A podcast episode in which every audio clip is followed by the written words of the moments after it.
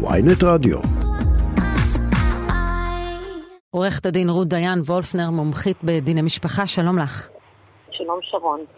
אה, אז קודם כל, מה המצב כיום ומה באה ההצעה הזו לשנות? היה והיא באמת uh, תתקדם.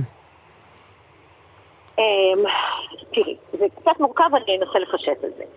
אמ, היום בתי הדין הרבניים לכאורה, לפי פסיקה של בית משפט עליון מ-2019, לא דנים במזונות ילדים, אלא רק בסוג של אה, החזר אה, אה, הוצאות.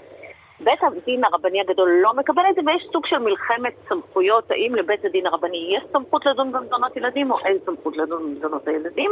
הצעת החוק באה לקבוע בחוק שלמרות החלטת בית המשפט העליון מ-2019, לבית הדין הרבני תהיה סמכות לדון במזונות ילדים במסגרת תביעת גירושים. Mm-hmm. זה לא אומר שלוקחים מבית משפט את הסמכויות. זהו, לא מדובר בהעברת הסמכות לבתי הדין הרבניים, אלא רק בהרחבה?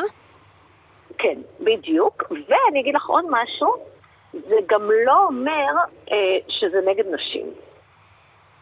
כי בתי הדין הרבניים פוסקים מזונות לפי הדין האישי, שזה ההלכה היהודית, ולפי ההלכה היהודית אה, צרכים הכרחיים של קטין, לא משנה, אני לא אכנס לדקויות עד איזה גיל, חלים על האבא ללא קשר ליכולת הכלכלית שלו. כלומר, בניגוד אה, לבתי המשפט, שאנחנו רואים בתי הדין לענייני משפחה, שהם קצת יותר בתפיסה יותר שוויונית, אם אין פערי השתכרות מאוד גדולים, אז הנטייה שלהם היא לא, מה שנקרא, להיטיב עם האישה במזונות.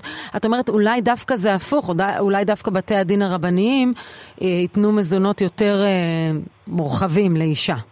בלי קשר נכון. להשתכרות שלה. המצב, המצב המשפטי היום זה שדווקא בתי הדין מטיבים עם נשים בעניין של מזונות.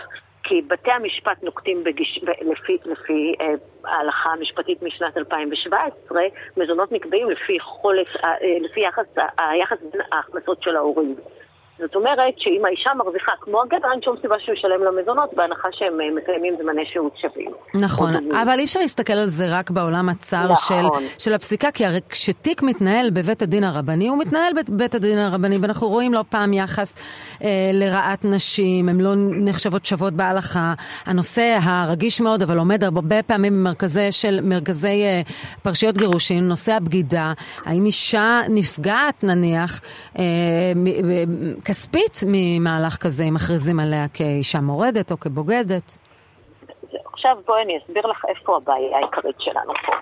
לכאורה היום בית הדין הרבני, לפי ההלכות שנקבעו בבג"ץ, אה, מחויב לפסוק לפי הדין האזרחי בחלוקת רכוש.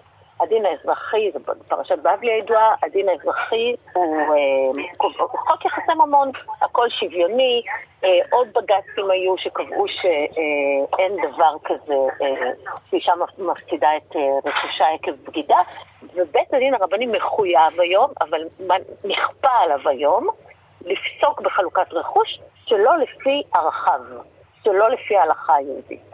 Mm-hmm. עכשיו, השינויים החקיקתיים האלה הם הדאגה העיקרית שלי כעורכת דין לדיני משפחה. תסבירי. כמו, ש, כמו שהחליטו כרגע לשנות את חוק שיפוט בתי הדין הרבניים ולהכניס הבהרה מאוד מאוד פשוטה, לבית הדין הרבני יש סמכות לדון במזונות ילדים, ובית משפט עליון בכלל לא יכול להתווכח עם זה כי זה החוק. כך יכול להיות השלב הבא, ואנחנו רואים שהמהפכה המשפטית היא בשיטת הרבה מאוד הצעות חוק קטנות שרומסות את כל מה שידענו עד עכשיו. הדבר הבא שאפשר לעשות זה רק להוסיף שני, שלוש, שניים, שלושה מילים לחוק שיפוט בתי הדין הרבניים, שהסמכות אה, לפסוק בחלוקת רכוש היא על פי הדין האישי. ברגע mm-hmm. שרושמים על פי הדין האישי, נגמר הסיפור של חוק יחסי ממון, נגמר הסיפור של הלכת בבלי, ואנחנו בהלכה היהודית. שזו, שזה החשש הכי גדול שלך. את חושבת נכון. שלשם הם מכוונים?